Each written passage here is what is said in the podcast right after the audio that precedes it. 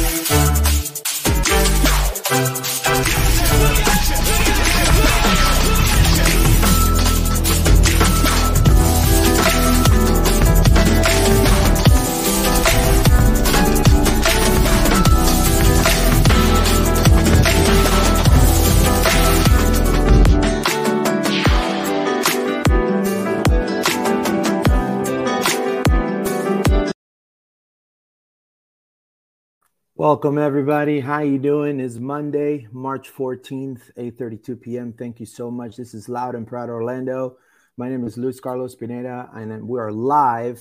Uh, thank you to everybody that's in our Twitter, Twitter account, Facebook account, YouTube account for Loud and Proud Orlando. Thank you so much for joining. We have, uh, as you can see, a special guest today, um, Orlando City legend. Uh, four. I mean, one of the top scorers, I think, uh, with a purple jersey. Well, red jersey at first, and then it kind of, you know, we kind of turn into purple, and we'll talk about that. Uh, the great Dennis Chin. How are you, Dennis? I'm good. I'm good. Thanks for having me. I'm I'm happy to to get back in front of the Orlando crowd. You know. Awesome, awesome, and obviously, as always, we have Mr. Dave Valentin. How you doing, sir? I still believe in Dennis Chin. Just want to let everybody know that uh, an honor to have one of the greatest to wear our colors, Mr. Dennis Chin. Uh, not only himself but his family have contributed to the growth of our, our club, uh, the formation of our club. Uh, a man that we owe him a debt of gratitude, and I am super excited to have him here tonight to talk about his career, what he's doing now, and of course to talk about the Orlando City Lions? Uh, well, Dennis, um, I'm gonna I'm gonna pretty much um, start, um, you know, just sharing this this picture that that it, it brings a lot of memories. Uh, some players uh, that you see in this picture, I mean, what a squad, right? I mean, former coaches, current coaches, uh, player agents, uh, but it kind of everybody is uh, you know, is, is part of the growth of the sport in this country, which is uh, the craziest part, right? Uh, this particular squad, um, Jamie Watson, you know, uh, I think you got so many assists from Jamie Watson uh, on your on your playing career with Orlando, and and and now he he definitely has to comment, um, you know, when he plays, you know, sometimes against Orlando City, the market that he's working with, playing against Orlando City. So.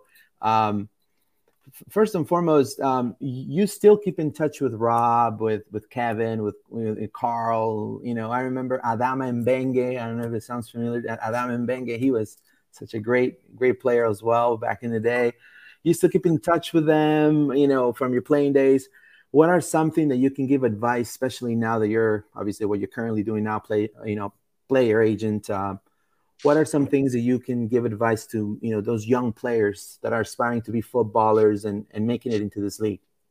Oof, that's a a pretty big question. Uh, but uh, first question is yeah uh, I keep up with most of the, most of those guys a lot uh, especially the guys that I mean a lot of us have played together like at least three four years so you have a, a certain bond. Obviously we all are in a, a little bit of a different world families and stuff like that but and Miami FC. He was at Inter Miami assistant. Spoke to him just like a couple days ago, actually. Um, Rob obviously is at Atlanta United. Yeah. Kevin's at Columbus Crew, which Kevin was always one of my my closest friends here. Um, obviously not in this picture right now because Sean's there, but Miguel is a guy I, I, oh, I yeah. probably most often out of these guys. Um, Luke uh, Boden's at um, Rollins right now, so he's down the street. Um, so yeah, I mean, we all pretty. It's it, it was such a tight, tight, tight group um, of guys that you know it was obvious that when it was all said and done that we would somewhat keep together in a bit because um, you know Erik Ustruck was here for you know obviously he was a big part of the growth in Orlando um, and I spoke to him just this weekend as well. Um, who am I missing? James O'Connor. Um, right. Yeah, he's probably one of the best of us. I feel like this guy's uh, he's he's like a big role model. He's so organized, so like passionate. Um, didn't have the best coaching side, but that's a story for another day. But uh, that's the guy, you know, as well. And you know, so it was good. But um, to answer your second question about um, for the younger guys, um, there's one thing I've I really really, really been interested in since I was playing for Orlando is the next generation of guys coming up. Um, a lot of it had to do with the fact that I had younger brothers um, that were also trying to see and make their place in the world of football. Um, and my my brother closest to my age, Jamie, he ended up getting an internship at Orlando City in the PR department area while um, I was playing and then the rest is history. Ended up getting a job, did well. Then he went to Portland Timbers, and now he's killing it at uh, Chicago Fire as their senior director of communications. Wow. So he had the ability of playing, but uh, he just couldn't wake up those early mornings to train. So he's like, I, I'll be the PR side instead. He had the time. And then all my two other brothers, um, Alex uh, is at UCF right now, but he had a good playing youth career as well. But he seems to want to be in that front office side, just like my other brother. And then the other brother that seems to be wanting to play is my youngest. That's just turned 18, and he's off to Syracuse. He's at Montverde at SEMA in that illustrious SEMA program that's producing all the pros. Um, but because those guys are all around, I was then in contact and watching games of guys like Jordan Bender that came through and right. Loera and Raul Aguilera and all those kids like since they were eight and nine years old. I either were coaching them, playing with them, and and Thomas Williams now in this team, yeah. Mike Halliday, all those guys are on on my younger brother's team. So it's funny that uh, they're now. It makes me feel old that now they're the ones wearing the purple in the in the stadium, and and um, and it's it's just a it's a good it's a it's it's great to see the process of um, from kids to pros, and I hope there's more. I think there's a lot of talent here. Um, I just think that um, it's very difficult to make the jump. Um, it takes a lot of patience. Um, so a lot of the parents they just want your kids like, oh my god, we just need to be a pro. But it's the 0.01 percent of those kids will make it out of the entire academy. I know you see homegrowns getting signed left and right, but some of those some of those kids um, won't have a five year career, a four year career. So it's it's it's a big, very big sacrifice for maybe not as much as we intend you know, in the long run. But the best thing I can say is that just throughout the, it's, it's going to be a lot of hardships to get there, but as long as you love the game and you really, really have that urge to make it, despite the odds, you you will have a great chance. But without that, I don't think you're gonna play. There's too many guys out there hungry that that need to feed a family that you have to compete with. If you don't have that that hunger, you're not gonna make it. It's just that simple. And connections can only get you somewhere. Like being in the agent side now, I know that people think that just having a good agent is just what you need. Like, ah, if I just had a good agent, you know, but at the end of the day, is what you do on the field. If you're, I, can be the best. I can be Mino Raiola. I can try to get you to Man, Man United, and I push you right there of the field. And if you suck it up on the field for for a minute, they'll take you right off. And that's all. Yeah, that's all and, and when a lot of people don't take into consideration, and and again, you know, and I think I'm sure you probably, if you kept up with the club, you know, we just signed Facundo Torres Orlando City yeah. just signed Facundo Torres. The negotiation with any club, I mean, it, it just depends on, you know, it is tough, especially with a with a with a player that is sought after many other clubs. I mean, you, your offer has to be the best uh, compared to all the other ones. So it's not just like, oh, um, you just wake up and you're like, yeah, Facundo Torres, I'm, I'm getting off the shelf. It's, you know, no, there is a tough negotiation, right? Uh, that it comes with, with just handling, even if it's you know USL, MLS, uh, you know um, Portuguese Liga. I mean, it's it, it is a tough negotiation, you know, right? Uh, when it comes to yeah. dealing with clubs, it's. I, I obviously being a player on the player side, I had an inkling. you know, you you have you kind of see what's behind the scenes because I had family in the front office. My wife now, she started. She was one of the original that started with uh, Kay that helped build the foundation as well. So I, I, I saw it from a community relations aspect with my wife. Mm-hmm. I saw it from the PR aspects from my brother, and then my dad was, you know, dabbling in uh, all the the investment aspects of it. And so I saw it from an ownership aspect as well. And then obviously I was on the field I saw it from playing aspect. So I had a pretty big picture look on football as a business. And as a passion and what um, I never in being on the agent side now, and I was always very close with my agent throughout the time. Um, I had a cu- couple agents, but I had only two agents. But this, my last one was was the one I was really close to. And He's the one who saw it, said, "Hey, uh, you have that gift." I think to to you know, because being agents, mainly being a, a very good people person, you know, one of the things. But another thing is every agent has a different gift. Some are really good with negotiating those fees, like you're saying. There, you know, some are really good at spotting the talent. Some are really good at um, speaking with their players and keeping their players motivated. And I just want to be all of those in combined. But with you said with like Facu Torres and all that that stuff, um, when you have a player that's super talented and it's showing it on the field, and you have all these big clubs maybe looking I, that that that's just a melting pot for chaos.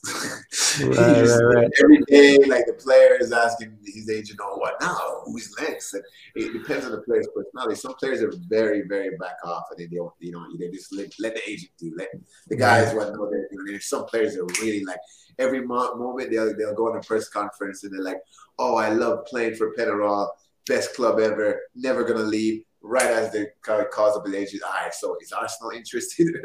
it's, just, it's just it's just a part of the game right now, and it's part of it's just players have ambitions. We right. one thing where you only have a finite amount of time that you can do this career, so everyone's in a rush. It's really hard to get someone to be patient and say, "Hey, you might need to make this step before you make this step." I mean, you might and and one of my biggest things, and that's why name of my company is Chin with a Y, is I like to get the players to think, why are you playing football? Are you playing it for money because you need to financially support your family and that's why you, that's your motivation? Are you playing for pride because you know that hey, I want to be the best player on the field? Are you playing it for for, for to be famous because if I ain't get so good that everyone TV and I'm gonna blah blah blah. But it's really important. I, I feel like a lot of people vilify player players, especially that look good for the money. But uh, uh, everyone has their job.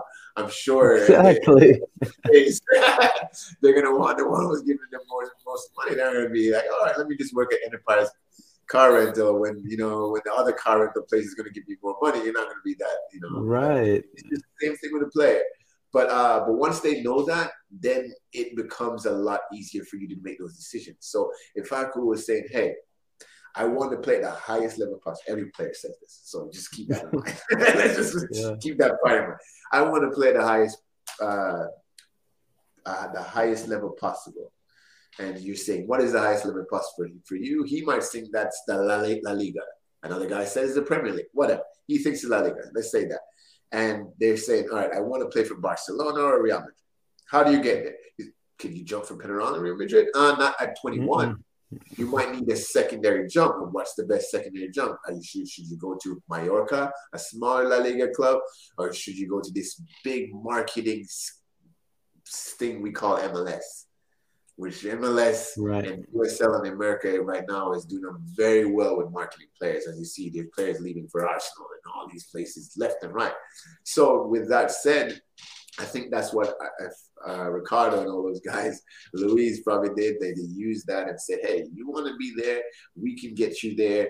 We have this great coach we have these this ability to to get star players. Look at we had Kaká, we had Nani, like you know these guys were before you like Pato is here, like let's go do it. And he's gonna be like, all right, money wise, gonna be better. All right. Family experience, I'm gonna be in a good warm place in Florida. Everyone wants to be near Disney. That's great. And then he says, All right, have we seen players make that jump to La Liga? And then if that's so, then obviously they have. There's guys jumping to Premier League. So he's like, all right, check all the boxes. Now, after that, the clubs have to get a good form, and then you got to look at visas, and you got to look at right. TMS, and oh, there's so much that goes into it. So those guys, we all are obviously as fans, we get saying we want to get these players and these players, but there's so much that goes into it. There's so many sleepless nights for the guys in the front office. And, yeah, exactly, and, and and it needs a lot of you know support from each side, right? Each side yeah. plays a, an intricate part, and I think that's what the fan sometimes misses, right? They misses the point that you know they think a negotiation is just going to be a snap of your fingers and you're oh, done. Oh, yeah. No, it doesn't work that way. It, it, it takes a, a, lot of a lot of brains to to, to make it happen. So um, just kind of switching back and just going to giving the mic to, to Dave. Um, you know, he's going to kind of talk about your your, your career. Obviously, uh, we see this picture here. Uh, you know, uh, obviously, obviously, you always had a specific celebration you know, going on. Um, and obviously, I mean, that team of Orlando City, I mean, it just brings uh, so much uh, joy to a lot of fans, to to a lot of people that, like myself, that you know, pretty much saw this team since it started, you know, and then making the transition to uh, Disney, you know, and and then obviously then clinching MLS, and we still remember this crest, right, uh, for for the longest time and uh, you know we hope to at some point uh, we can have a retro kit too you know something similar that you know that the players can sport because orlando is, is a team that you know it was not just kind of like bought in. It, it was kind of orlando won trophies in usl and i'm going to ask a, a, question after dave about usl uh, dave go ahead my friend no, absolutely. I didn't. I didn't want to interrupt the legendary, the true legendary, uh, Dennis Chin. Uh, I'm just uh, a usurper here. Um, hey, Dennis. So, 84 appearances for Orlando City, 22 goals. That's. Uh, I, I'm glad to say I was there for most of that. I, I've been following the club since 2011. Um, now, Orlando City, the organization, obviously now it's bigger, got bought by billionaire uh, owners. Something that in 2011, if you would have told me that, I would have recommended that you went to see a psychiatrist or something like that. If you would have, you know, seen the, the, the club in the in the Citrus Bowl, if anybody would have told me that names like Kaká, Nani would have been playing for this club, I, I I just didn't see it back then. So my first question is we see how the club now has this nice training facilities for the Pride and for Orlando City, the academy, and all that.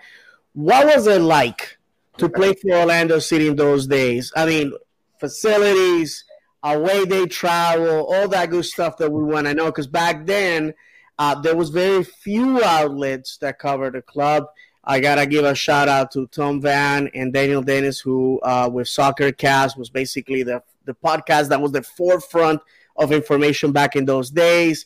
Also, Kay Rawlins manning the Twitter feed. Right. Um, so, what was it like, man? You know, you have to go and play in Richmond or in Harrisburg or in Charlotte.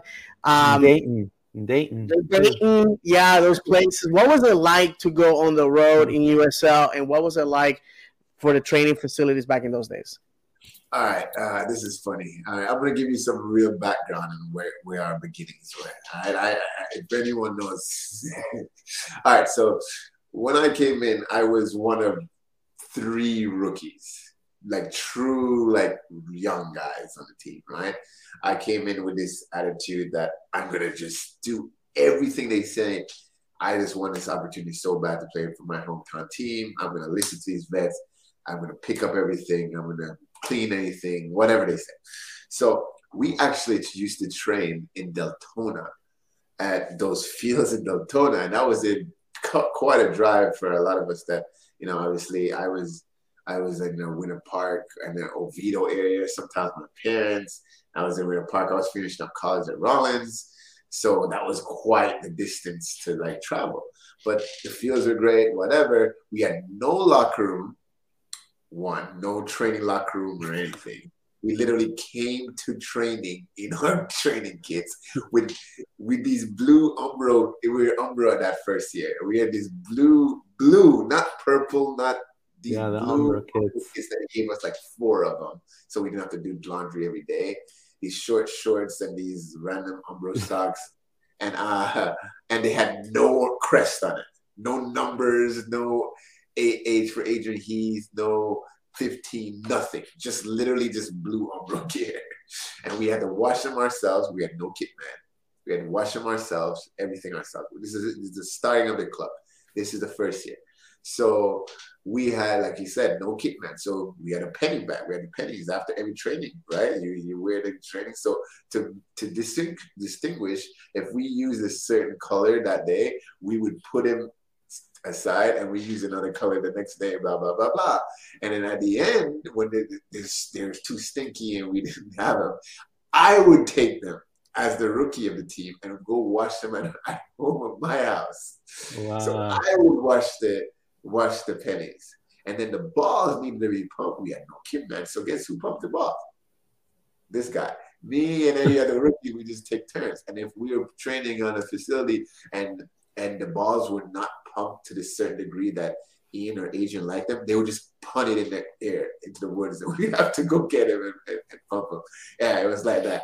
And um, and on the away trip, so we traveled actually better than every, probably better than every other team, despite like the humble beginnings of the no kit man, blah blah blah. We actually flew everywhere except for like Charleston, where we, you know, it was close enough as a bus ride. We took like a sleeper bus I remember it. Um, but we flew everywhere else.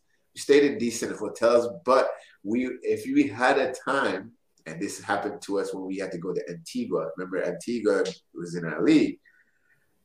We would have to. We played two games. We would have to wash our own kits, and I would have to go to the hotel in the laundromat and wash the kits for the next game. With the, with the, with the coins, with the, with the penny. Yes, with a penny, they would give me a stack, some some coins, and I would live there, sit there in the laundry room while everybody else was in the me and Ian Fuller because he was an assistant coach, and we would talk and be on our phones and wait till the laundry said no one st- stole our kids. And then we, he would go in before he put them, set them all out for the players. They don't even know that. A lot of the players don't he would set them all out for the player, and then I would help him, and then we I would come back in like nothing happened, like oh my kid's ready, and that was the first year. So that that was the first year, and in the second year, we actually finally got Kurt Ustra. So uh, Eric's brother took over as kitman, and like that helped out a lot. I didn't have to, you know, we had to like uh, a proper situation. We were at Seminole. We finally got that Seminole training at Seminole soccer as a training ground. They made like a, a makeshift locker room for us, and it was decent. And um, things started to change a little bit. But uh, we had like obviously that that facility was. We had a couple of fields we just rotate through. It was the best we could think of then. I mean, I don't know. I didn't play in any other USL clubs at that time, but I would assume that we were uh, in good position. And what, what we did better than anyone else was travel. I thought we had the most professional travel system even before that, because that's really how you win in the US. If you can travel well and these distances, I knew like there was Harrisburg and those teams. I think they would take like 18 hour bus trips and it was crazy. I heard those stories. I was lucky never to do that. All, all the teams I've ever played for was pretty high budget teams. But but yeah, that was it, it was it was a rough time. It was a rough time. And that's something that us fans don't don't get to uh, to to know. You know, I actually read uh, Simon Veness, uh, "Defy Expectations: The Orlando City Story" book uh, where a lot of this behind the scene uh, things are, are, brought up. And, and uh, thank you for sharing that story. Uh, everybody that knows me knows that if I couldn't be a biomedical engineer like I am today, I would have been a kit man. That's actually uh, no no jokes. That's actually uh, would have been my back career. And but a- anyhow, um, let's let's go back for a second to the night of Saturday, September thirteenth, twenty fourteen. Orlando City was playing against the Harrisburg City Islanders uh, in the quarterfinals, uh, 2014. Uh, we all expected to uh, get another USL uh, championship before leaving the league. Unfortunately, that night, the Harrisburg City Islanders showed up with seven uh, Philadelphia Union loanees, and they beat us 1 0.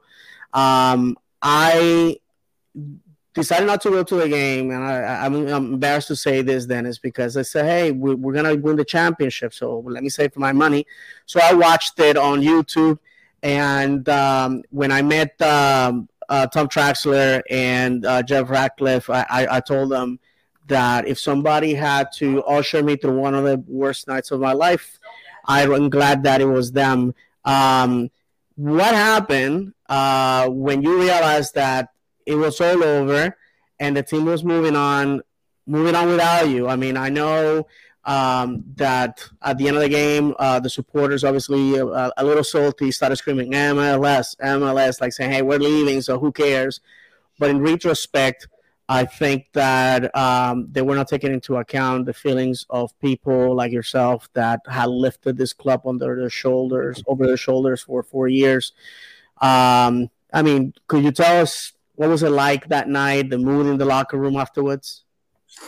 Um, I'm gonna give you the, the, the big truth here. Um, this is this is this is this is deep. All right. So um, on my aspect, um, after I won like the Golden Boot and everything in 2012, right. um, and Adrian Heath is probably the best coach I've ever had, still to this day. Um, he was like a second dad to me. He believed in me more than anything else. He always thought I could reach way higher levels than I even thought. And I really, really wanted to play in Europe.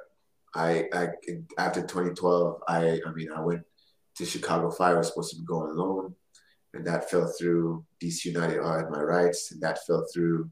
So many things behind the scenes that maybe fans didn't know what was happening fell through.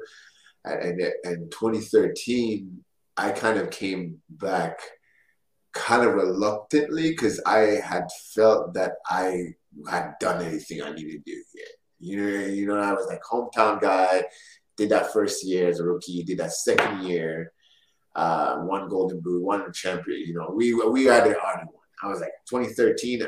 I needed, I was like, I have a find that time. Just like I told you about these players, you know, we have these right. like expectations. Right. And I was like, I need to be moving on. And I was promised a bit that I would. So 2013 happened and nothing happened in that off season, and then you bring they brought in Dom Dwyer too, a guy that actually I spoke to, to this year before that was not happening because we beat Sporting KC. Uh, I mean, we played Sporting KC in Open Cup, and um, and then it was kind of a rocky start because there was some, you know, you know, I, I got injured and then he ended up balling. guy balled out. and I was like, oh, I, I was a golden boot guy this year. This guy's taking over. It kind of humbled me. And then I remember having a talk with Adrian before that 2013 players was Dom left, and then we went into like a slump because I was not having, I had no confidence. Like at that point, I was like, I don't even know how to be here. I was getting yelled at in training. I, I Adrian Troach uh, treated me like I was a boy since the beginning. Like no matter what I do, it was never enough. I scored one, it should have been three. I scored blah blah blah. But it was to push me. But after a while, it became a lot. You know, a lot on the shoulders. And then he had his talk to me, and he said, he's like. He's like, you have the ability and athleticism, and you have it all. You can play till you're like 38, 40 because of your body type, this you, you could be Henry because this, but like you're doing nothing. You're not, if you don't win every race, you don't, eh, blah, blah, blah, blah. And it's like, this is playoff. This is your time. I'm giving you those reins right now. Show me that you are a good player. And I was like, all right. And then we went, we started killing it in the playoffs with Long Tan. And you know what I mean? We went to 2013, killing everyone in the playoffs. It's like I came alive. And then Long Tan got that red card, and then Dom came back for the finals. And then we killed it again, and it was this big crowd and this MLS thing and blah blah blah blah. So what that was really big, and there's guys like Rob and Miguel, and you know all those guys were like I thought were shooing to follow the club, like shooing to follow the club. But everything changed after th- that MLS announcement. Like first of all, I was like I said, I was for me, I wanted to MLS. I it wasn't even a thing that I considered. I and I'm dead serious with you. And, and so before that 2014 season, I was already thinking way out. I've already talked to Adrian.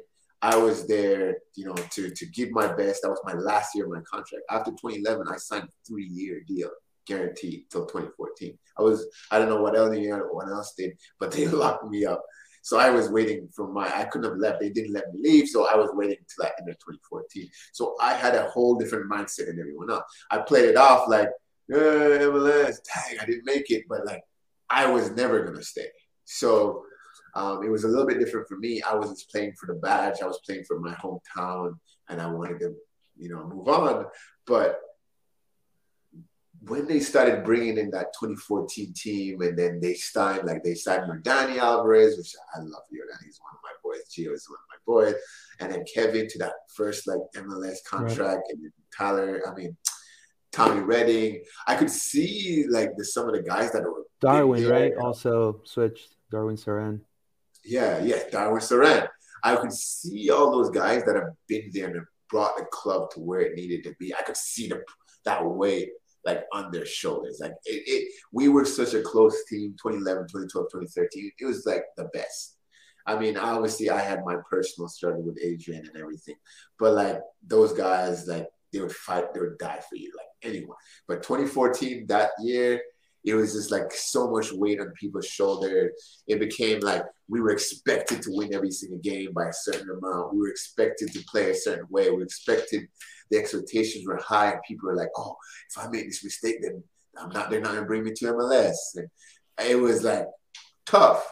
So we, we obviously we went on through the season, um, and then we got to that that playoffs, and we, you know, we were killing it. Kevin was crushing it, blah blah blah. But playoffs is really different, always different from regular season, always different. And um, and Adrian went with a very young lineup to start. He had, you know, Estrella and, and um, Tommy, Tyler, um, H, all those guys started. All those guys were 19 at the time, if everyone remembers. They were all 19. And more like experienced guys were kind of on the bench, and we were just like, all right, let's see how this plays out. And they scored that early goal, and then everyone on the bench looked at each other like, uh, what's gonna happen here?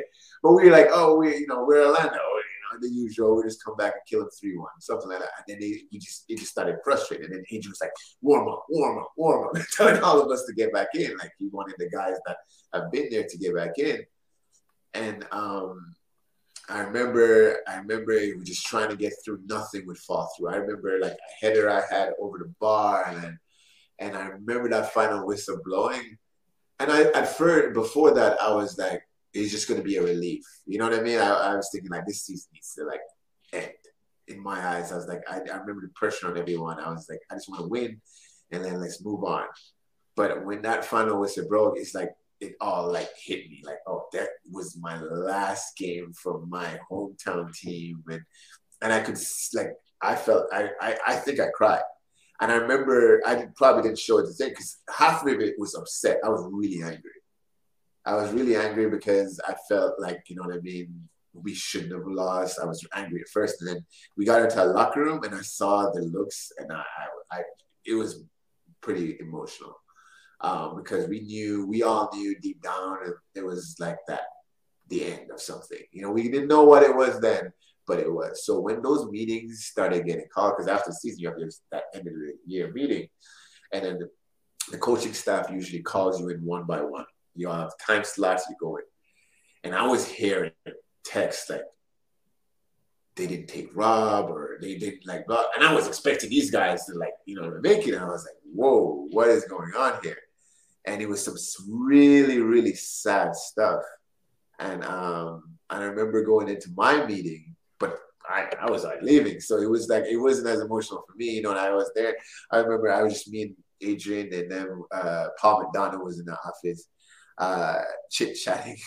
And i was like and he's like just remember what we built here. I remember he said is like nothing no one can ever take this away from us. Remember what happened what we built here this is going to be a whole new chapter. He's like, right now, it's half of the boy. It's like, this is the worst, one of the worst days of my life, he said.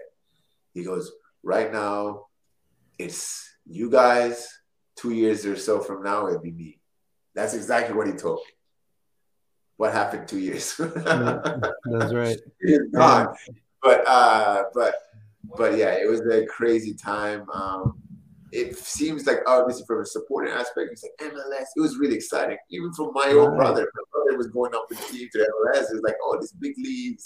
Uh, my, my wife, you know, she was going up, but um, for me, for me, it was a lot different. Um, and for a lot of those guys, I think that that really crushed a lot of guys. Mm. I, I, there's no reason why what Rob. I, I think Rob Valentino shouldn't have gone up with that team. Right. I don't read Absolutely at least a third keeper. Like, come on.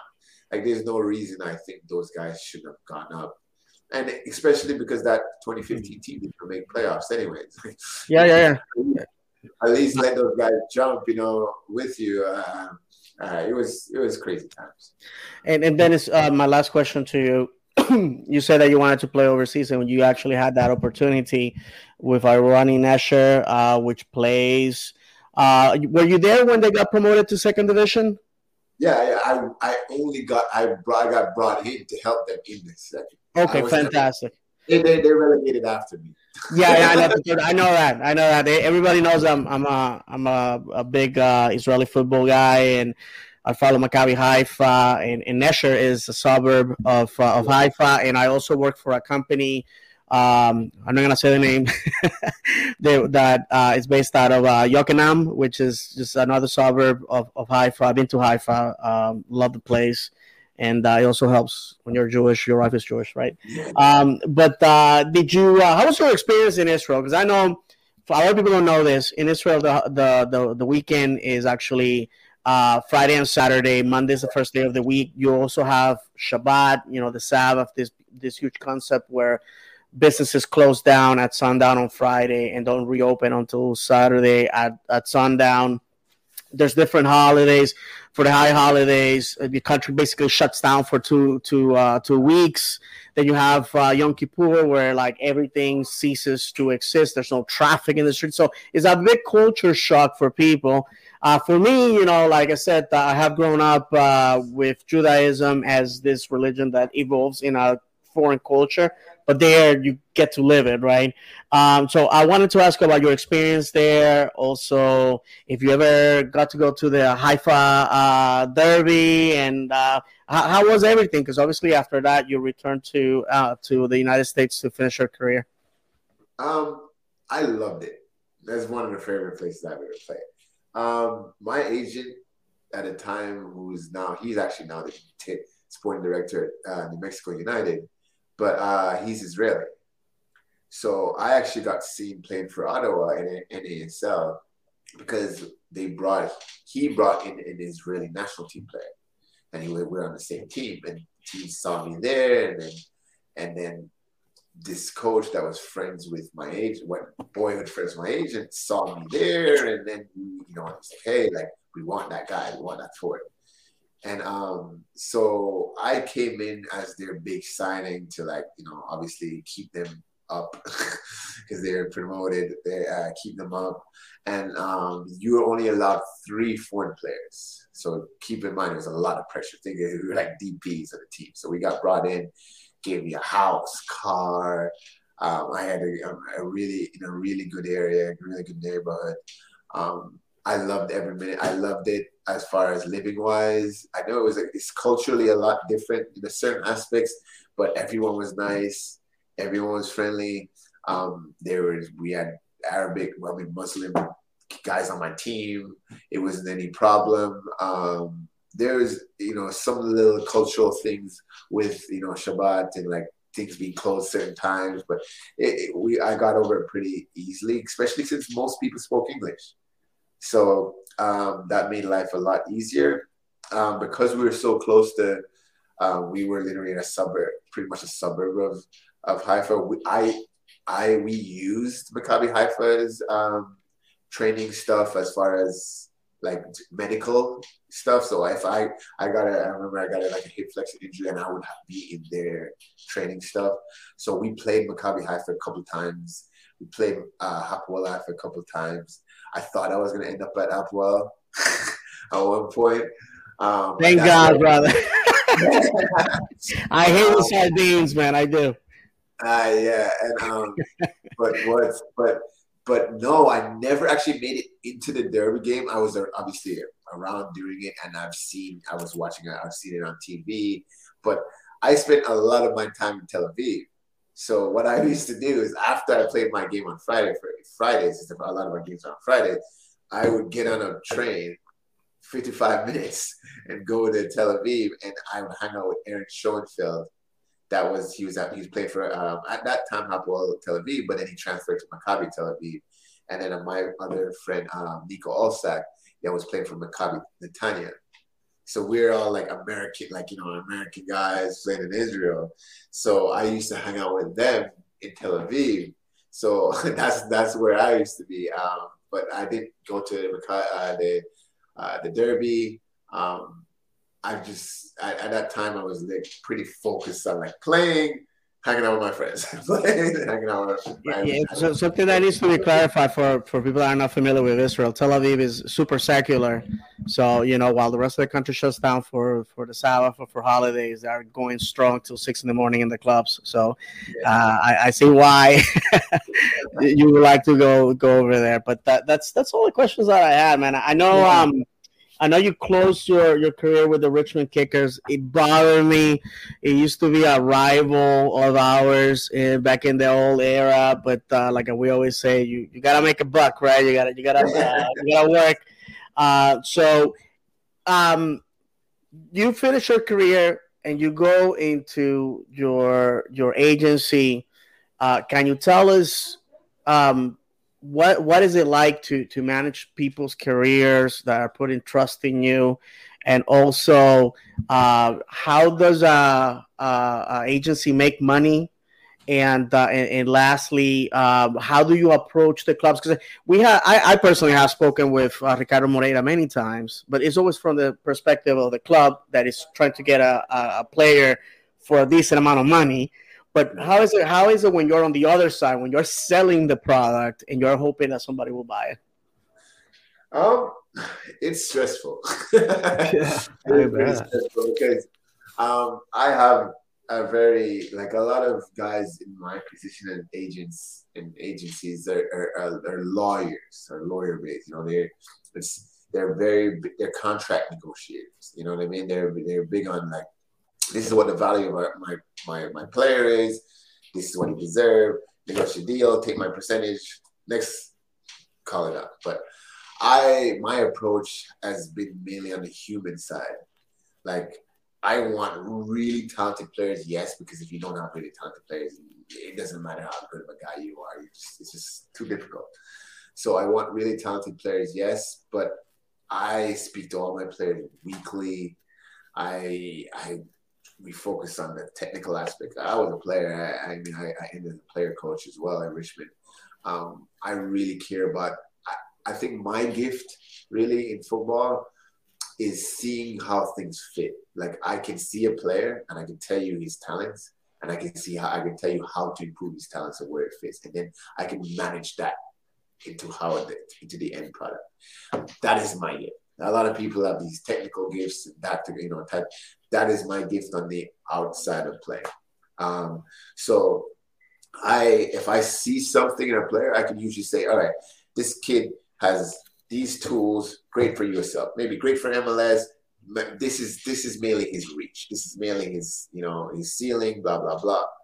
Um, so you, what I would do, what I try to do is I try to learn everything you, you try to learn everything you want about the player, your family life, their you know da da da da, and then I have this advantage that I've lived it as well. Like I've lived what he's living. I know I have that empathy. I can feel what he's feeling. I know what it feels like to to to get injured and not be able to play. I know what it feels like to be out of the lineup. All the negative aspects, what they need the most, all the time, I can speak to them through it, and that's where that's my value to them in a, in a sense. So once you, I can show that, I can tell them and show them, hey, this is how I can be of value to you. This is why you should trust me in a sense. Um, my biggest thing is that I'm never going to stand in their way. So if they if you think that I am not the guy to get you there, do not sign like I don't want to force I don't because it's not going to work out anyways. So if you have that hope, if you fight want to fight with me, I'm going to fight for you.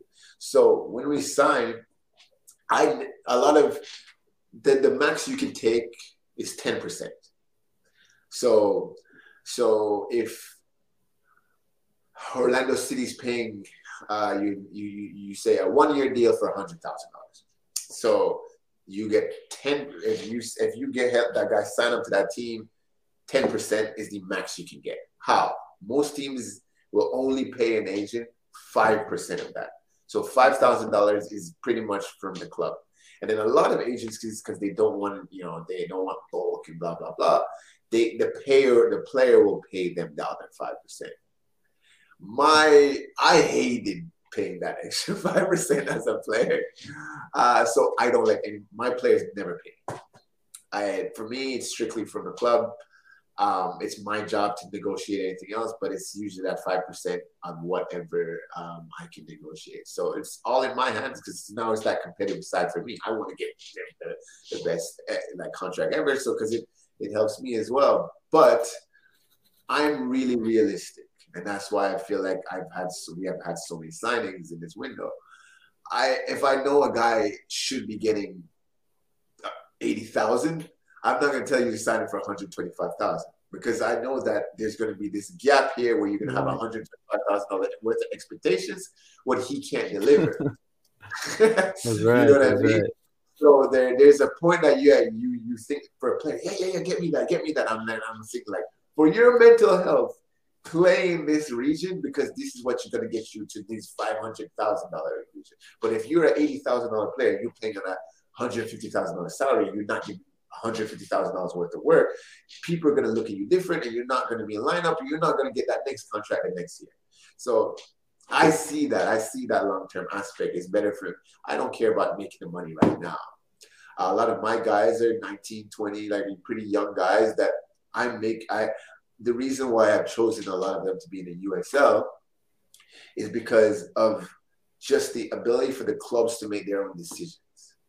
When you deal with MLS and MLS clubs, that even if you say to Ricardo, hey, we're going to bring Facu in here, we're going to build his profile, he's going to ball out, he's going to get best 11, and then we're going to sell him to Arsenal, right? If, Major League Soccer is like, oh, we want him for another year or two, you're not selling to Arsenal. It's just, just that how it works. The, the, league has that say. In the USL, if the clubs want to sell, if the club wants to sell to Arsenal, the club's going to sell to Arsenal, you know? And um, and the, so a lot of my players have bigger ambitions than just to play in the US and they're young and I know it's easier for my winger to compete against a guy in the USL championship than to compete against Nani right. for playing time when he's 19. So both guys are going to end up getting seen with now that USL is on ESPN and you know what I mean? And, and the, everyone's on Wyscout and all these Instat and everything. Like and if you're 19, 20, you if you're playing 35 games and you're getting all these minutes and stuff, compared to a kid that's at homegrown getting 10 games off the bench, who they're they gonna choose?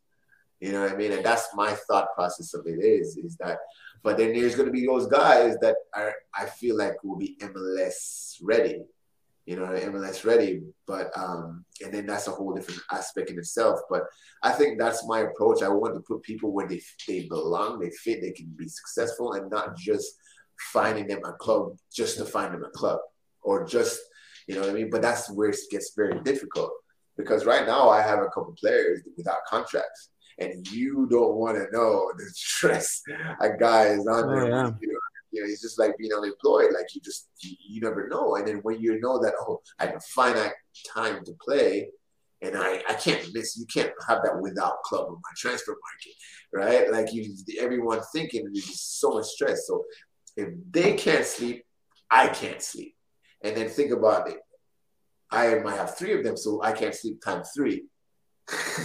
You know what I mean? So that's where the stressful comes. So I think it's better to start smaller, you know, and have guys that you know, like what the market wants, and you know what I mean. You know how you can handle and how, and they're, you know, they're they're good people and like because I've been already in these, you know, times since old, I've been burned already. It's just the name of the game, you know what I mean. But I want to make sure I do things the right way um because right. if not that reputation is forever man like you do something wrong one time and everyone will know. so uh, it's it's best to do it the right way and start off small. You don't, you don't need to jump in, but if you get that million dollars, you know that Neymar player, right. you only need one of them, really. You know what I mean? you really only need one of them because those guys are a conglomerate in itself. That's like managing like a Fortune 500 company. Exactly, like a company. Yeah. Um, I don't. I, I I try to stay in my lane in an aspect that I know where my experience are I jump in where I know I can swim, And then I feel like, all right, I built this up. What's the next phase? We're gonna start up this, and we're gonna get this, and we're gonna get this, and then I'm gonna have a couple of Premier League players. I'm gonna, have, you know what I mean? Because I know I can do it, but I don't. I'm not gonna jump in there without knowing what I what the ins. Because then I'm doing a disservice for the player, and I'm doing disservice for the then the family and the club. Um, so I that's the the part of the Asian life that's it's crazy because I get and I'm not even exaggerating, hundreds of players a month now. I'm sure. Reaching out. And and I made it my goal to respond to every single one. I don't care if you're coming, you're terrible and you can't kick a ball, but you want to be a pro. I will respond and I will say, no, this is what. um, but it's tough because you're technically breaking people's dreams. And I'm one that I was a late bloomer. So I can't say, oh, you'll never be a pro. I'll be like, hey, right where I see right now, I can't help you. Because at the end of the day, you need the skills to be to be able to be helped. Mm-hmm. Uh, you can't just say, oh, I see this guy on TV and I'm better than him, and now I'm supposed to believe you. No, it doesn't work like that. and, um, and there's some guys out there, kids out there that I think have the tools, but they're just not ready yet. So I said, hey, maybe you should play some USL or maybe you should go to right. college and try to skip you know what I mean? And this is, you know, this is what I believe. You, you're more than welcome to ask someone else, and you know, they might have that, that other opinion. Um, but the biggest thing too, like you asked about that, that being on the other side, is building your reputation to be like, hey, this guy usually the players this guy recommends usually pans out. and I'm at the beginning stage of that. I had one really one that came on trial to Orlando City already, and he balled out, but we didn't end up signing him here. But that helped, you know. And now Ricardo was like, "Oh, this guy, you know, this guy has, uh, has has something here." But um, it's really hard when I know when a guy would fit, and then the club looks at him like, "Nah, I'm not interested." And this happens all the time. And I look back, for example, I had a player that he plays in Spain now, but he he was he's an Equatorial Guinea international, so he's African Nation Cup, right? And he was without club. He was leaving uh, the, the the oil money region from playing for someone. He was only 26 years old, but he went there to play to make some money. I don't know why he did that. Left Spain, but he asked me to help him come to the U.S. And he said, obviously he wanted me in MLS, but he said, I will even come to the championship first, the USL championship first. I'll play, I'll show everyone, and I'll move on because I know I'm, I know I'm, I'm that I'm good enough to do it. So I was like, all right. So I was speaking to the Charlotte Independence. I'm going to tell you the club. so I was speaking to the coach there, and he said, "Oh, I need a midfielder. This is the, you know, this is what I need." Blah blah blah blah. And I'm like, got the one right for you. This guy is not looking for a lot of money. He looks to build. Da da da da. I sent him the you know the profile, the video, and he's gonna go scout him up. He comes back and he says to me, "Yes, he's really technical. He's really good, but I don't know if he can. I don't know if he can handle the defensive aspect in this league." I literally have a video of him defending against Sadio Mane. I'm sure you saw him that. I'm, I'm sure you saw him that. So he can defend Sadio Mane, but he can't defend a guy in the USL Championship. Right? I'm, like, I'm like thinking, I'm like, whoa, is that really what? I'm like, so he get turned down, so he end up signing Spain. He goes African Nation Cup, Equatorial Guinea, brings them to the quarterfinal, man of the matches, everything. I literally has this wow. thing here. They lost to Senegal you know, and yeah. Senegal ended up winning. What a great team, Senegal! Oh my god. They so and, that, and that's and and that's what I have to deal with. wow. It's just because it's it's just sometimes like people are like very tunnel vision, like they see they right. know exactly what the type of player they want for this position, and nothing else will change it. I don't care if Messi comes involved. They just like they have this thing, and then sometimes people forget their level. They're like, "Oh, I'm in this nothing, you know what I mean? Like, if this guy's not perfect, I don't want him. And I'm thinking, like, if he was perfect, he would not be playing. He would be playing the Premier League. exactly. So it's, it's this this big thing you have to like kind of think. He's like you. Everyone has their egos. Everyone has to think, and I just have to respectful. I'm just like, oh, thank you for even looking, because some people just blank. Right. Like you, you throw it, and then like wow. they know you're starting guys in the league and stuff, and they just don't even respond. So I can't blame him because if you they're probably getting reached out by five thousand different agents right. in different countries, and it's just such a like there's too many players. There's so many players, and like every little kid right here is like wants to be a pro. Think about this in every country. Right. You know what I mean? Everybody it's, has dreams. We have we have one in one of the in one of the chats there for Facebook. His name is uh, Omar Bamba from from Senegal. No, from Kenya he's been trying to get signed for the longest time, and he's been hitting up all the Orlando City fan groups just to try to get signed with the club. But just kind of you know tying up with you know that talk that you were saying. Obviously, no one can deny the MLS growth, right? Um, and, but a lot of your market, as you were saying, is in the USL. Um, how important do you think USL has been for the growth of the sport in this country? Uh, obviously, you know you were part of USL. You you won Golden Boot. And uh, how do you take the initiative of MLS doing the MLS is next, and some clubs kind of moving past and just kind of uh, staying with MLS is next, and, and not shying away from shying away a little bit from USL? Oof. Um, I think it was a necessary split. Personally, I think it was necessary for the USL to grow, to to, to kind of get off the shadow a little bit out of MLS. I feel like USL has been a huge, major, major, major part of the growth here. I don't think it, we would be sitting here talking about a lot of the things that's going on without USL because guys like Tyler Adams and all those guys played USL. Aaron Brandon Harris and all those guys played USL. Without that platform, you're just waiting for first team minutes, you know. And um, and uh, I think it's been very big in in the development of players here because not everyone is ready to take this jump. And then some kids are 16, 17, they can't take the jump. Like you just need that maturity aspect.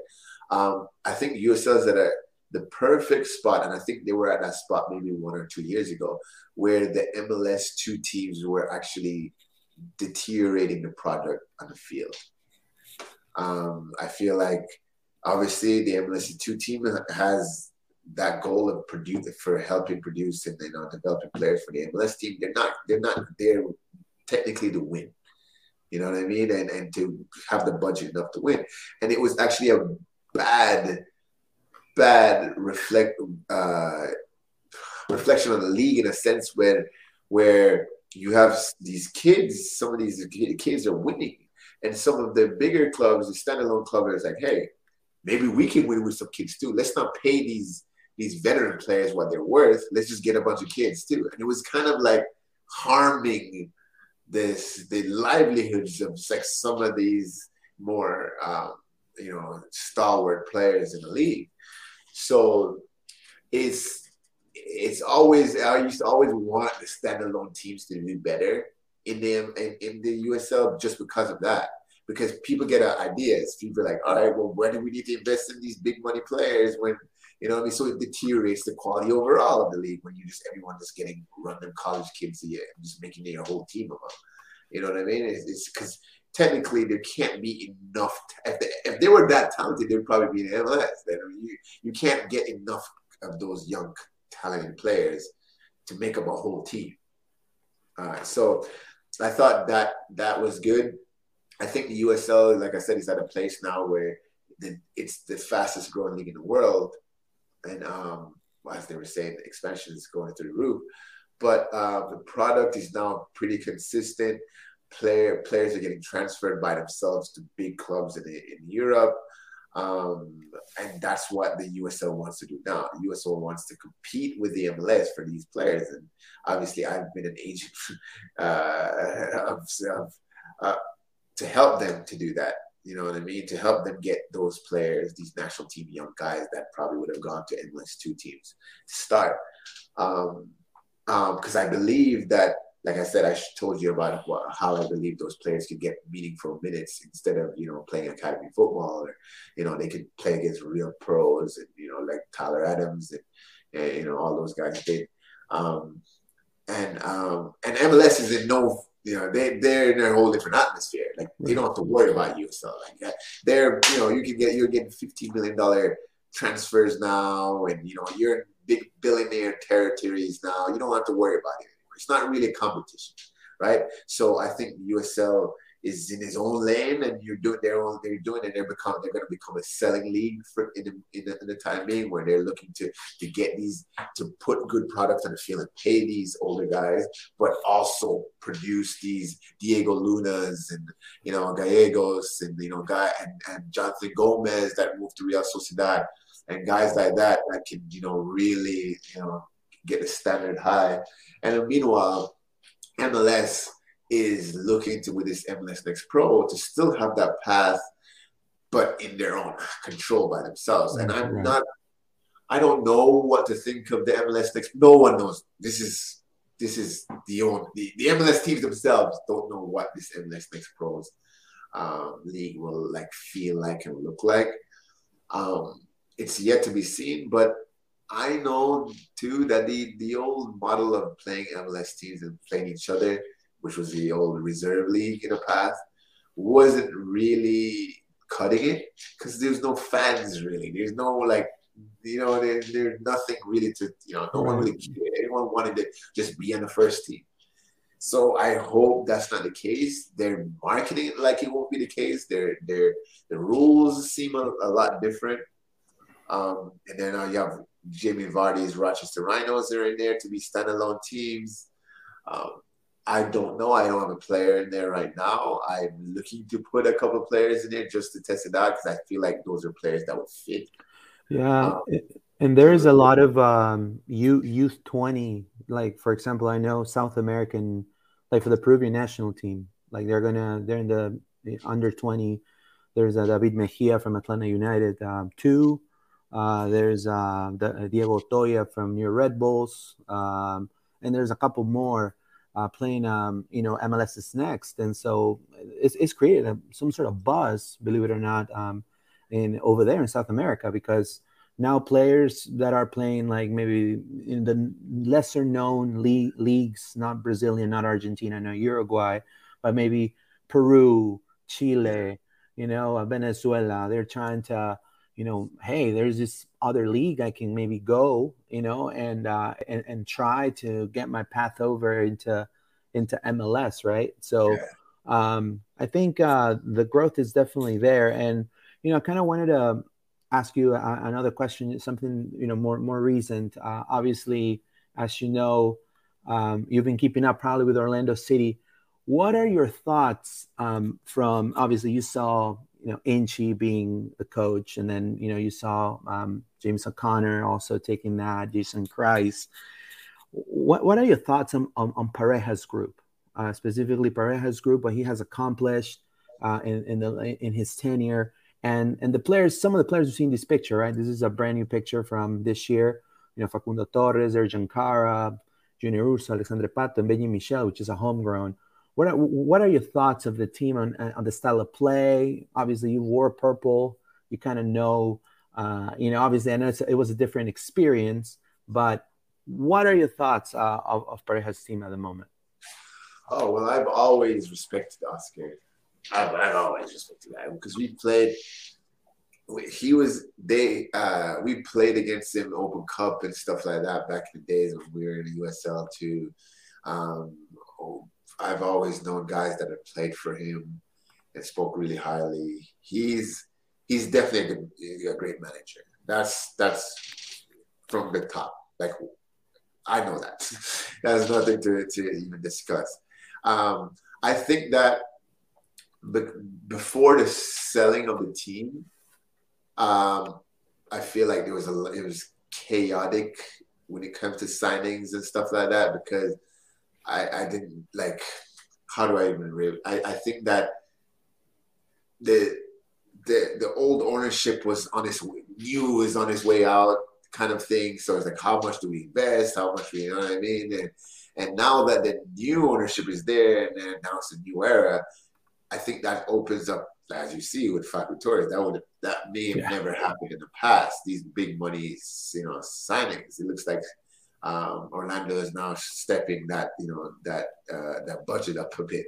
Um, um, I think that Ricardo and Luis they seem to have made very great signings, meaning that it doesn't have to be these flashy, sexy signings where a lot of clubs do. They just have to fit your culture and you fit your style and a lot of people miss on this because you go for the biggest players available or the most talented players available all the time. And um, as you can see with, you know, with some clubs where you just, you know, take these big players, you know, and then they just, you know, just kind of falter. They might do their part, but the team around them just struggles because they don't have that support.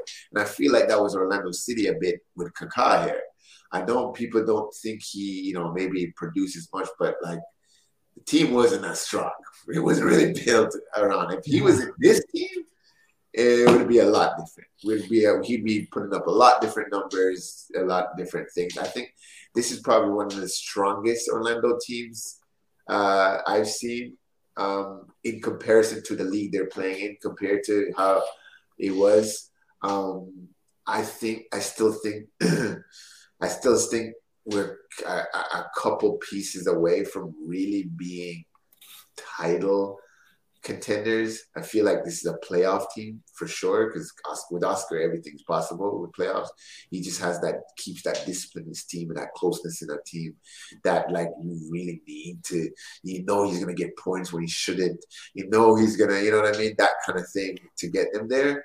Um, but I think the team is, uh, is still the X factors are, are still to be seen. Like Fabio Torres is gonna take some. It's gonna take him some time to get there. Still a younger uh, DP. Um, Pato is brilliant. I think that if he stays healthy, that's that's pretty X factorish. You know what I mean? It's just getting him into into a rhythm with whoever he's around. Kara has done it in a in a high level before, but he's gonna need that service. Um, uh, I think, or so I think the Araújo kid, that the new number five, yeah, he's he's great.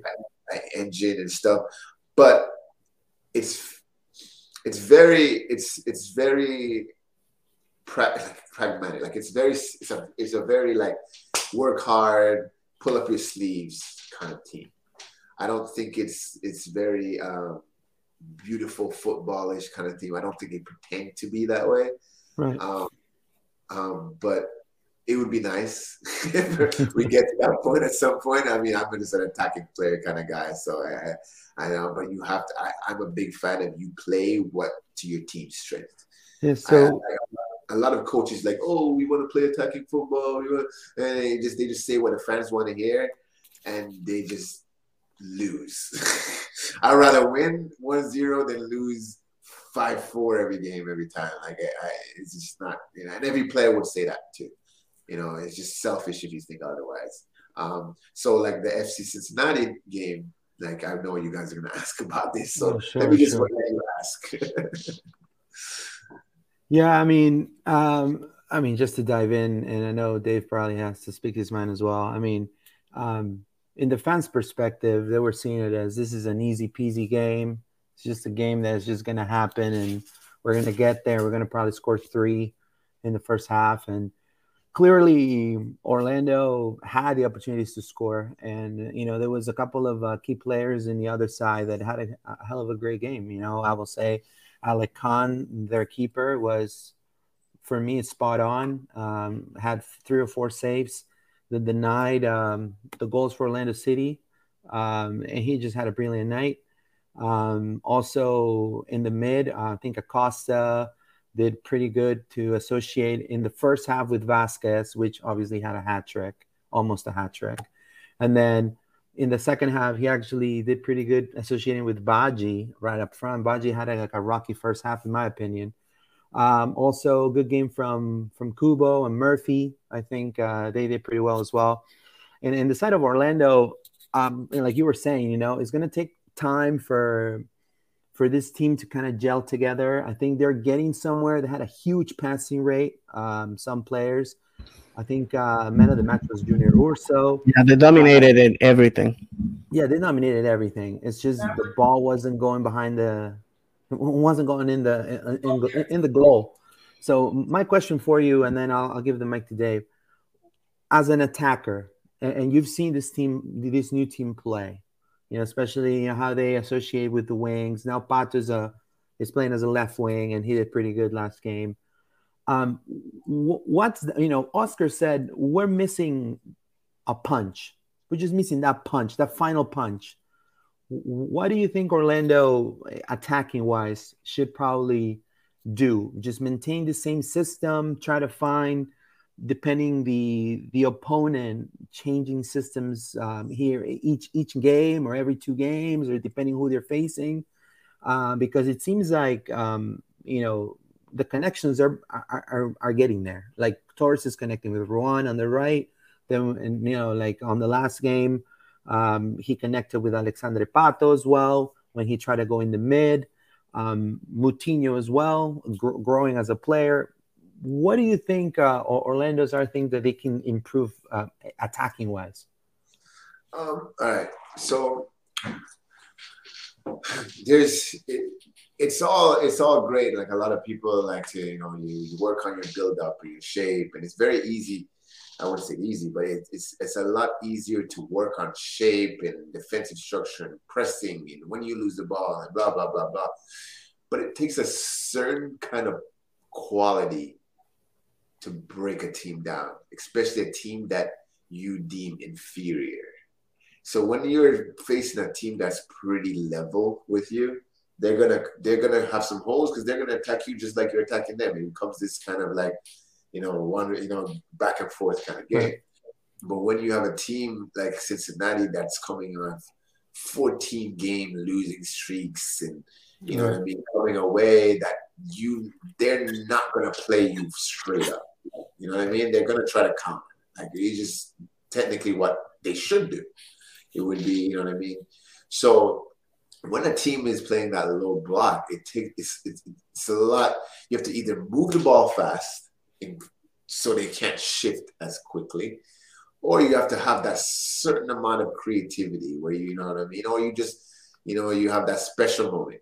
One one of those things have to happen. I feel like Orlando City have the ability to play a team evenly right now like you're you know what I mean? Like you're still gonna get your chances, blah blah blah. They're gonna get a lot of chances when they need to because they they have a, the quality in their all-around roster now.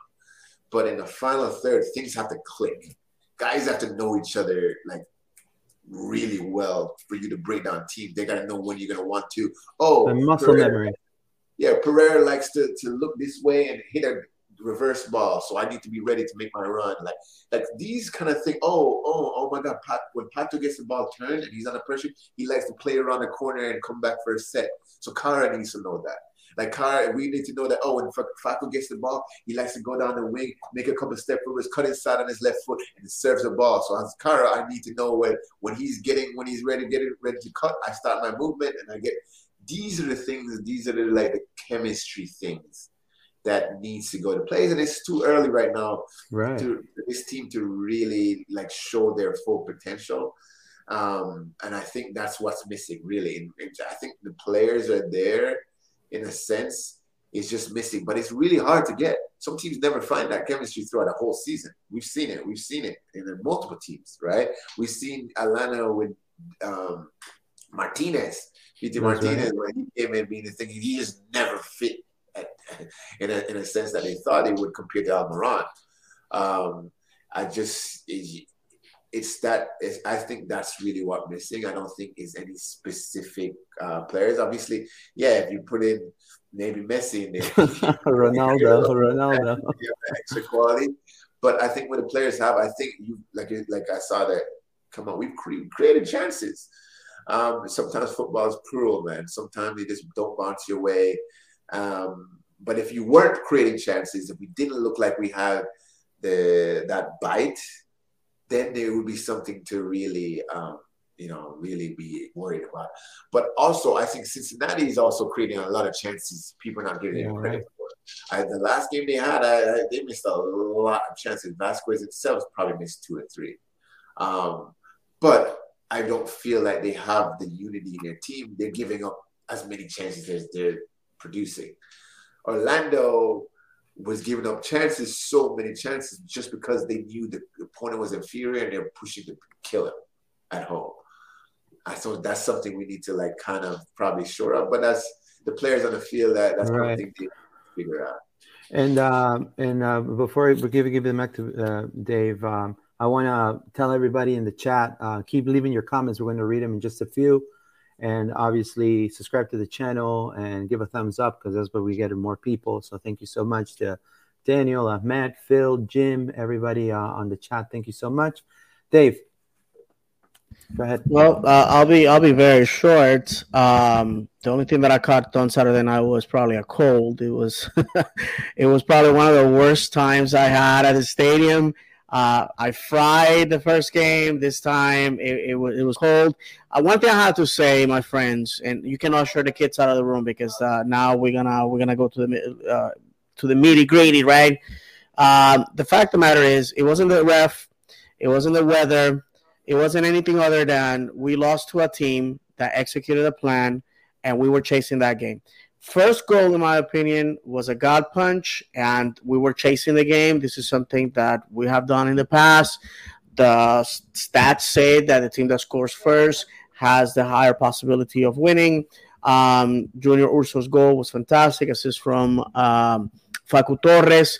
If you look at the statistics and you subtract the uh, the, the, the the the result people will think, oh, Orlando City definitely won that game by five goals to nil. Unfortunately, that wasn't the case. Um, the second goal, in my opinion, Uh, there was a bunch of errors that snowballed, and at the end, they just they just hit us with with a good counter attack, and, and and they got the goal. After that, we were pulling rabbits out of hats in order to uh, tried to uh, to win the game. Unfortunately, did not happen that way. Now, uh, I said uh, last week, my friends, that anything other than a win was was a failure for a team that, in my opinion, is is inferior to Orlando City. Even if we would have gone out of there with a tie, I would have felt the same way. Um, but like like Dennis has said, I say it all the time: football is cruel and unpredictable. And uh, to quote the great uh, uh, Inchy, goals change games. So unfortunately, we lost a game. Of course, all the haters go on social media, make fun of people. People get mad. But you know what? Real footballers, real fans understand that you're gonna win games that you're not supposed to win, and you're gonna lose games you're not supposed to lose. Uh, this this this football. If if my friends, if football uh, it's football is not for you if you're looking for instant gratification. I suggest that you go pick flowers in a meadow, you take crochet or something like that. Football is not uh, a sport for instant gratification. It's, it's for the long haul. It's it's a, a strategy rather than just scoring a ton of goals. And um, it was an hour night. It was an hour night, and it's water under the bridge, an experience that some of these guys needed to learn. And uh, of course, losing at home hurts a little bit because you're in front of your uh, home crowd, you slept in your own bed, you drove your own car. So obviously the advantage should be in your favor. I think what compounds the pain here, my friends, is the fact that we were robbed of two points in Chicago.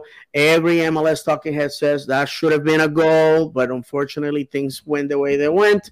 And to conclude, uh, listen, I uh, uh, there was there was once again, Luis Dennis. There was people calling for Oscar Pareja's head oh, in my section, section 33. Uh, that's why I'm moving next year back to my gonna, section. Uh, I, I, I was to ask him that. I can't believe this, man. Go ahead. No, I, I, was gonna, I, was gonna ask uh, Dennis that because you know he gives the insight as somebody that has scored and you know so many goals for Orlando City. I mean, people don't realize. I'm just a fat guy. I'm just a right. fat guy. Dennis I mean, actually has run there for 90 minutes. Right. I mean, he he's he's been there. He's gone Golden Boot. He's been one of the best players in, in for Orlando City throughout their history. I mean, that's no doubt. And that is not blowing and and kissing him in the mouth or anything like that. This is just stating facts. You know, yeah, and and honestly, uh, what I read on on Facebook, it was just appalling. I mean, it was just uh, borderline crazy. Uh, everybody's a soccer expert now, right? And uh, we, we didn't really wanted to come here, right?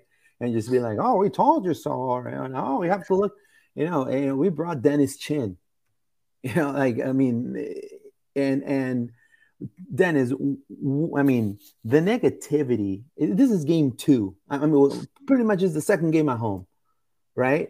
I mean, three games, right? And um, I totally understand the whole perspective of you know season pass holder and and you know you know you're you're paying and you're going. This is not a horse race, right? This is not a greyhound race. This is not. I mean, this is essentially soccer. So so like you were saying, you know, it takes time. These are new signings, three new signings that we've had, but in three very key important positions. You know, we just lost Daryl Dike, right? Daryl Dike is going is in WBA and uh, he's probably going to be in the national team for many more years to come. Um, Chris Mueller has been in the in, in, the in the product of Orlando City for many years, also, right? Knows Oscar Pareja is one of his mentors and things like that. He's going to Hiber- Hibernian, right? So we've got a new new youth, you know, and and you saw based on the stats things clicking. Well, what do you tell the fan that is just literally scraping the whole season away? So, I mean, there are people saying we're not going to even make it to the playoffs anymore. And these are people, I mean, I, I would love to put them on the spotlight and put their, uh, you know, their, their messages or whatever their, their messages on Facebook or whatnot. But, you know, to me, it's just, I mean, it's just nonsensical. I mean, what do you make of that? I mean, as a player, does it hurt seeing this type of stuff online? Um, yes, um, but like for when it comes to to supporting and, um, I because of being a player, I, I have seen it a lot different because I'm an Arsenal fan, right? I I, I went to support oh, wow. years, right? So and then I find myself like you know when things happen, like oh this guy, like like oh my god, he got missed again, and you kind of be like oh like you know what I mean, like no is very very few players out there that I know that don't try to give it up their best every single time they touch the field. They have just as much to lose than they want. Even if they're not playing for the crest and they're playing for themselves, they have to because it's a what you can do for me now kind of sport. Like most sports are and most things in life are. So on a player aspect, they're trying to do their best. Sometimes things just don't click and things just don't go your way. And just like anyone else, they have emotional things that happen in the game and they might lose their head and they might miss a pass here. And, might, and then sometimes they're just not built for the level. And there's differences. There's some people just doing their best and this is just their limits. And then there's some people that their limits are here and they're they're not even reaching those limits. So as a fan, is that we have to remind ourselves is like we have to look at it this way. It's always hard to lose. It hurts. It's embarrassing. It's you know what I mean. But I feel like no excuses made. There's no excuses made when it seems like if you know football enough to know that if the XG, if you have chances created, you have, you know what I mean? The guys are motivated to win. You see the guys are trying to score and it's just not going in for them. You see that we look like we're a team. We look organized, blah, blah. You see the coaches are like there, like pushing the team.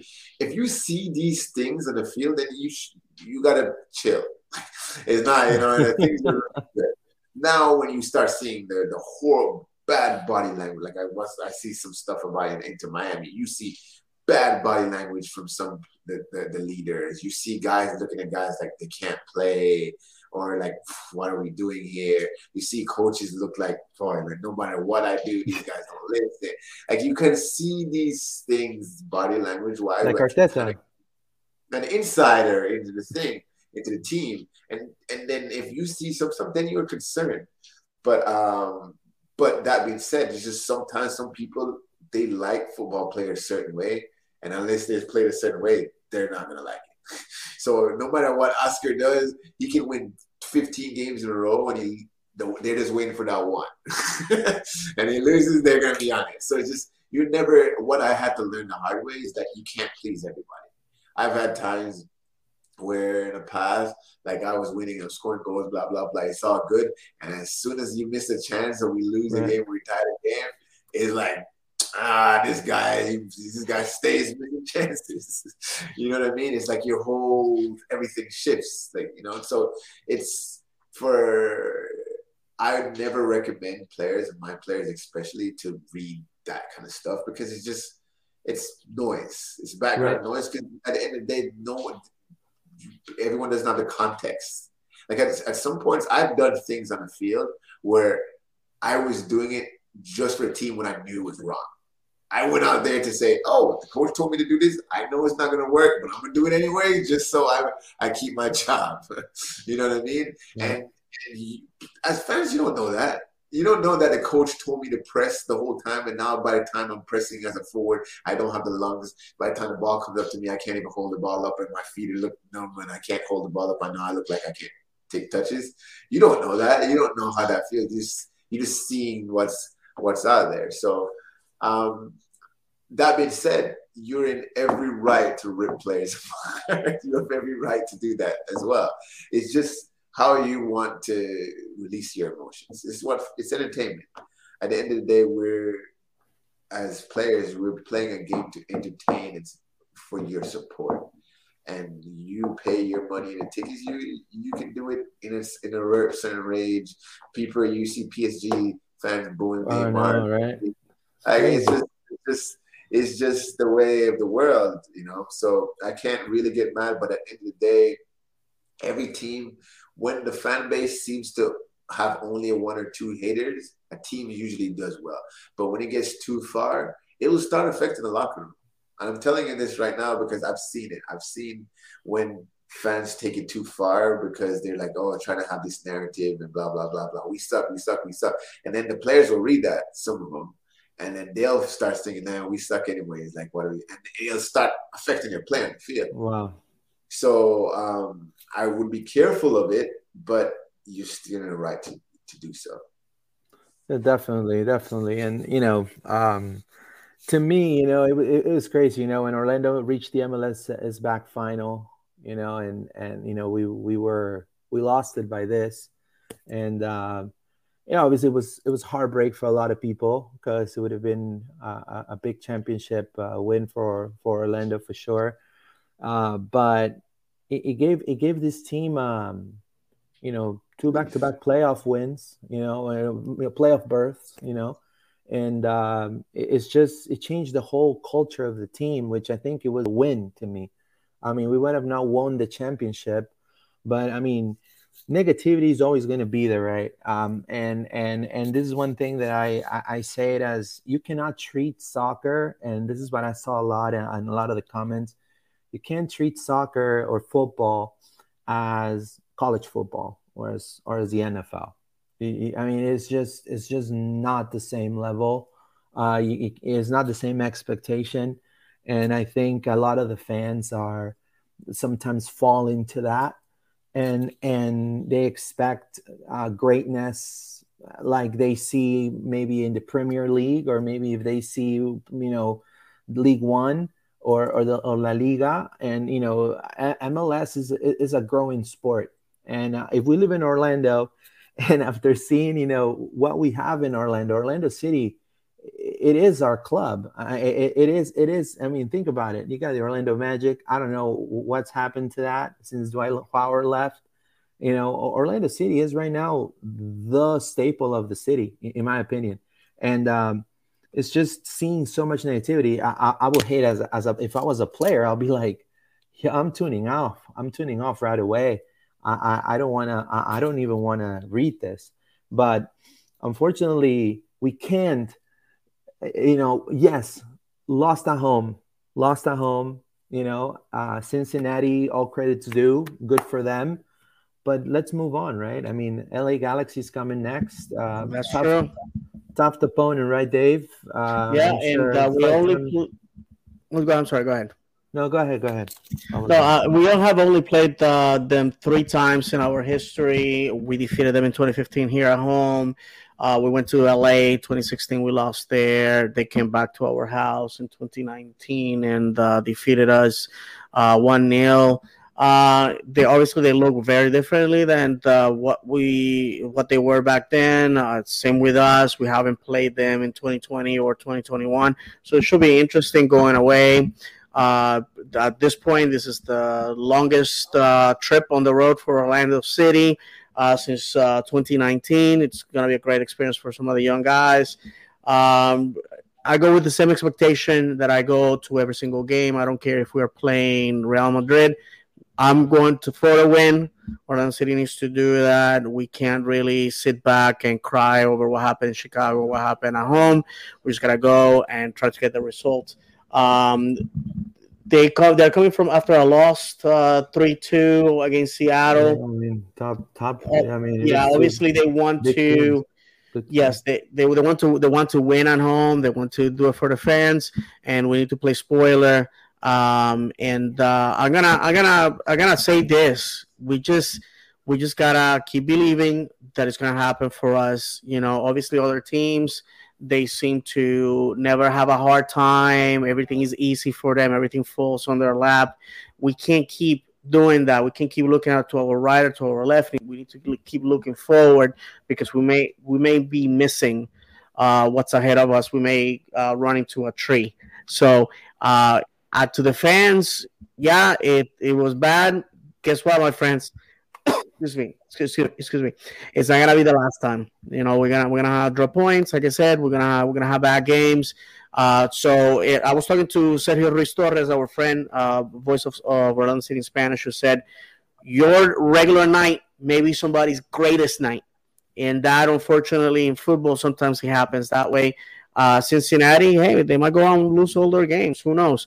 All I know is that when we go to Cincinnati, we're gonna have our chance to avenge this defeat and embarrass them and, and, and do that. But for right now, LA Galaxy is, is, is our immediate future. And uh, we need to start focusing on that and we need to uh, you know go and, and, and score.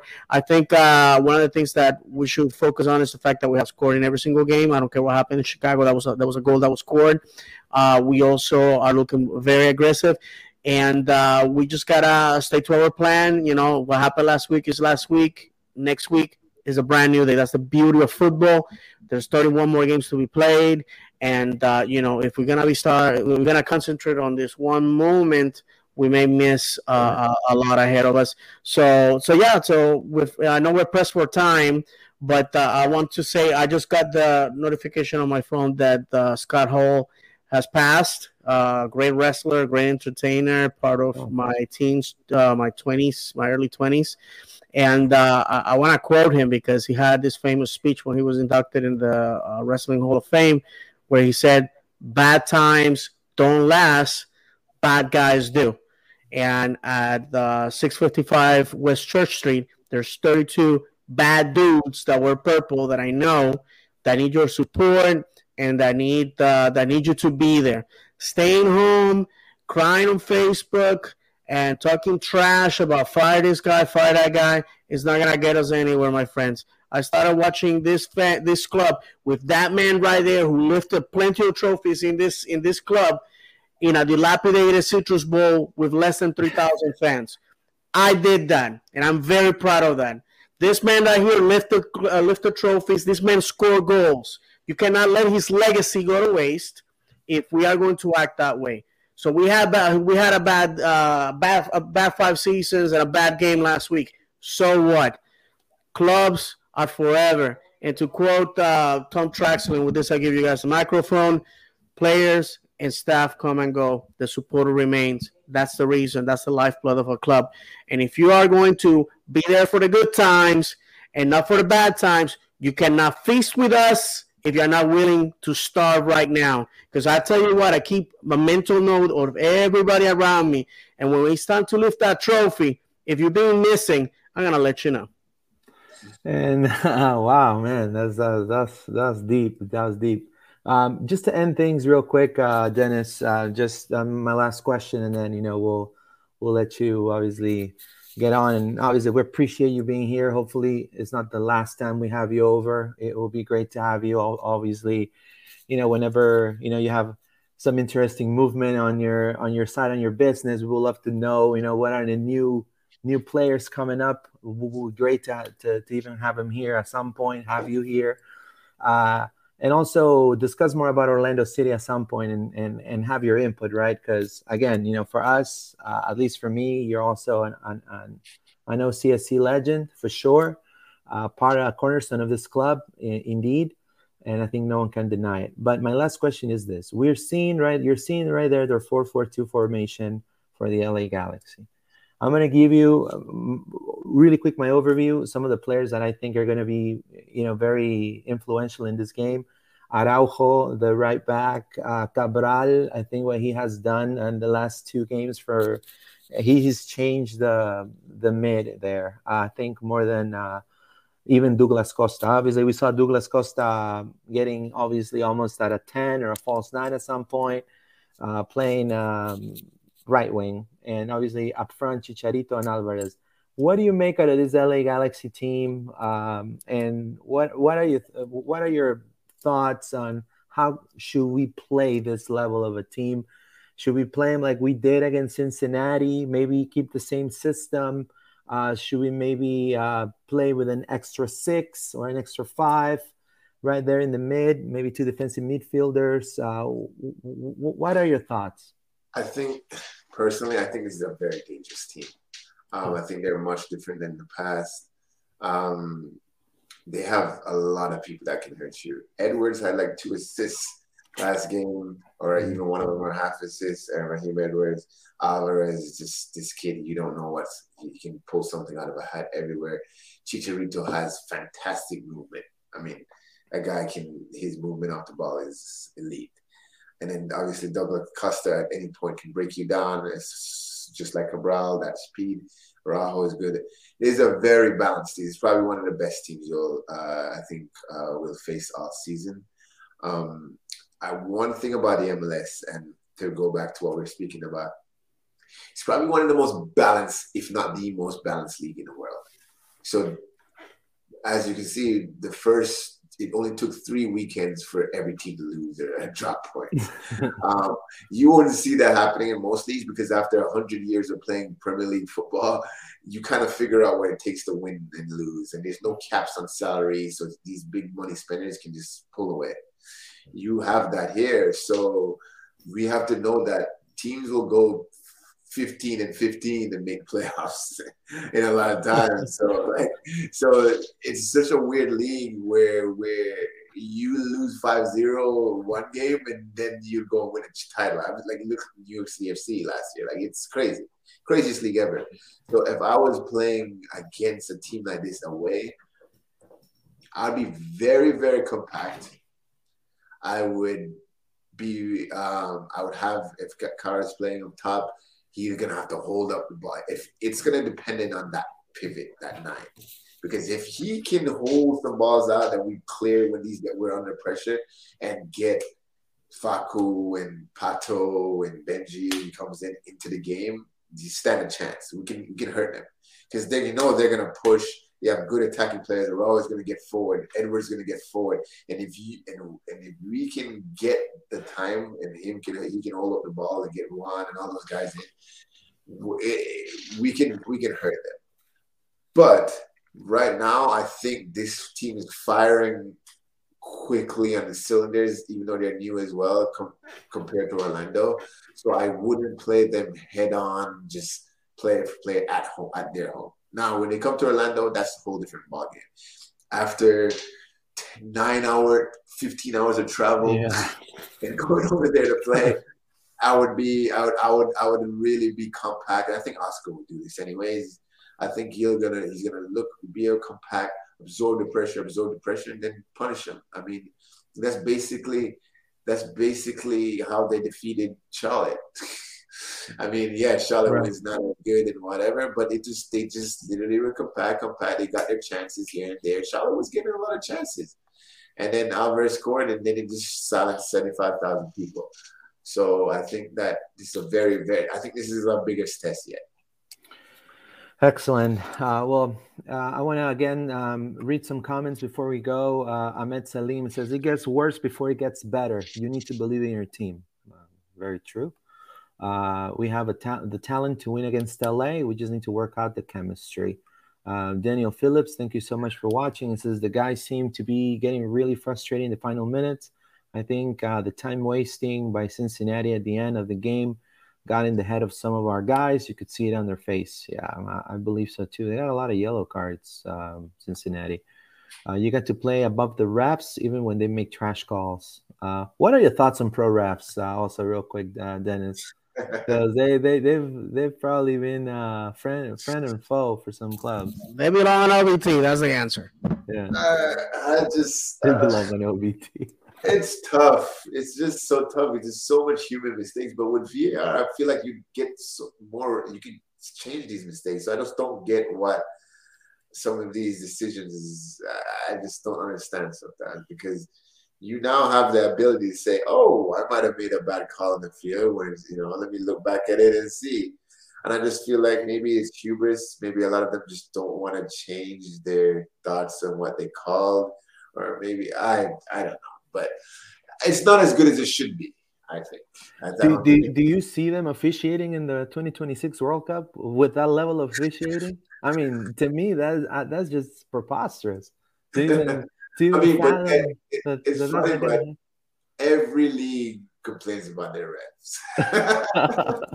it's a lose lose. I don't know. Like I, personally, I feel like it's it's it's a lose lose. I think the majority are going to be average, people just average, and they're going to get you know what I mean. And then they're going to be those three or four. I feel like that are just on the money. I mean, we just gotta hope we get one of those because that's really how it is in refereeing. I feel like it's just that there's some people that just they're just real sharp. They're really sharp. They can they can feel the atmosphere. They can feel the, how a game is, you know, and progressing. When to let a call go here, when to call it here.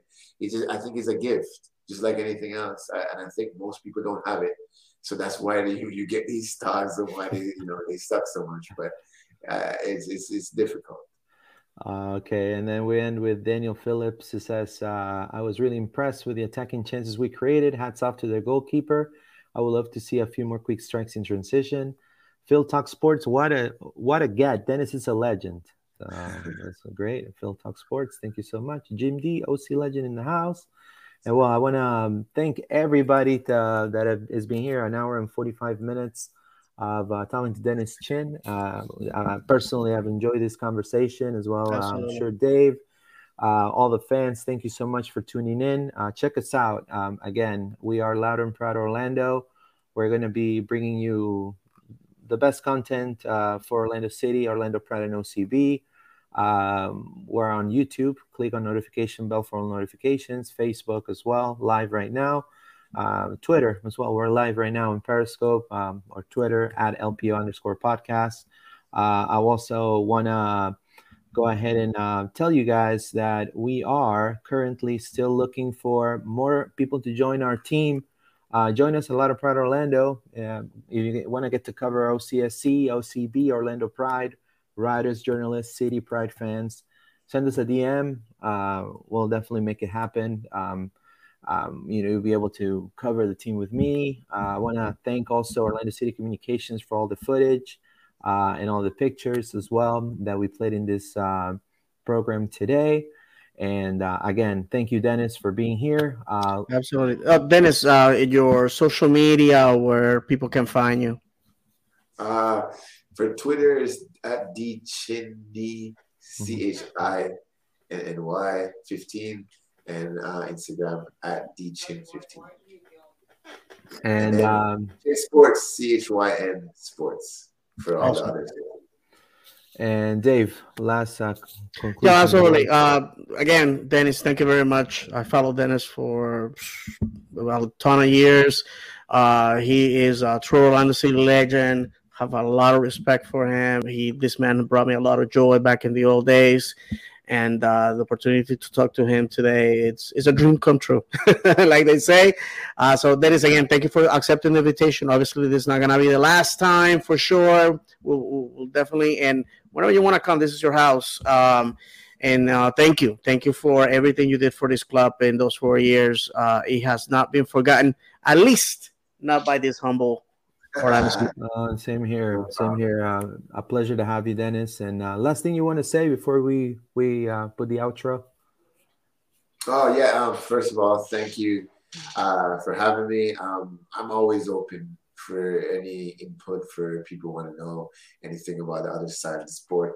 I'm one of the more accessible guy guys because I've I've always I've always been the guy that's a fan as well. So I, feel the frustrations. I see the game the way it is.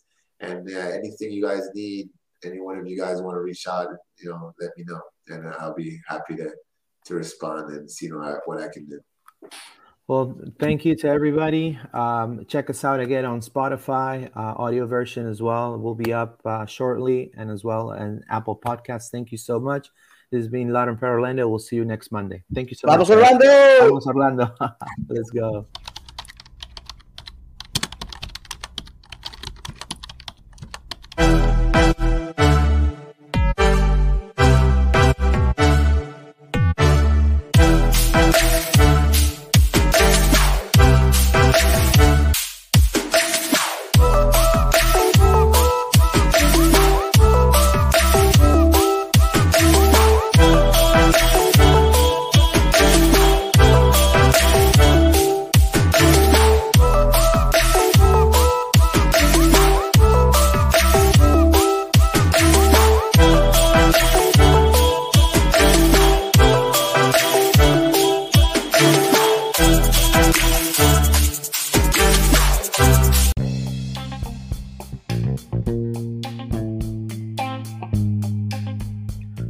This is Luis Carlos Pineda from Loud and Proud Orlando. I want to thank you for listening to us through Anchor, Spotify, and Apple Podcasts. Help us grow our Purple community by following us on all our social media outlets. We're available on Apple Podcasts, Spotify. We're also available on YouTube as Loud and Proud Orlando. We're available on Instagram as Pineda underscore ORL. We're available on Facebook as Loud and Proud Orlando and on Twitter as LPO underscore podcast. Thank you so much for listening and vamos Orlando!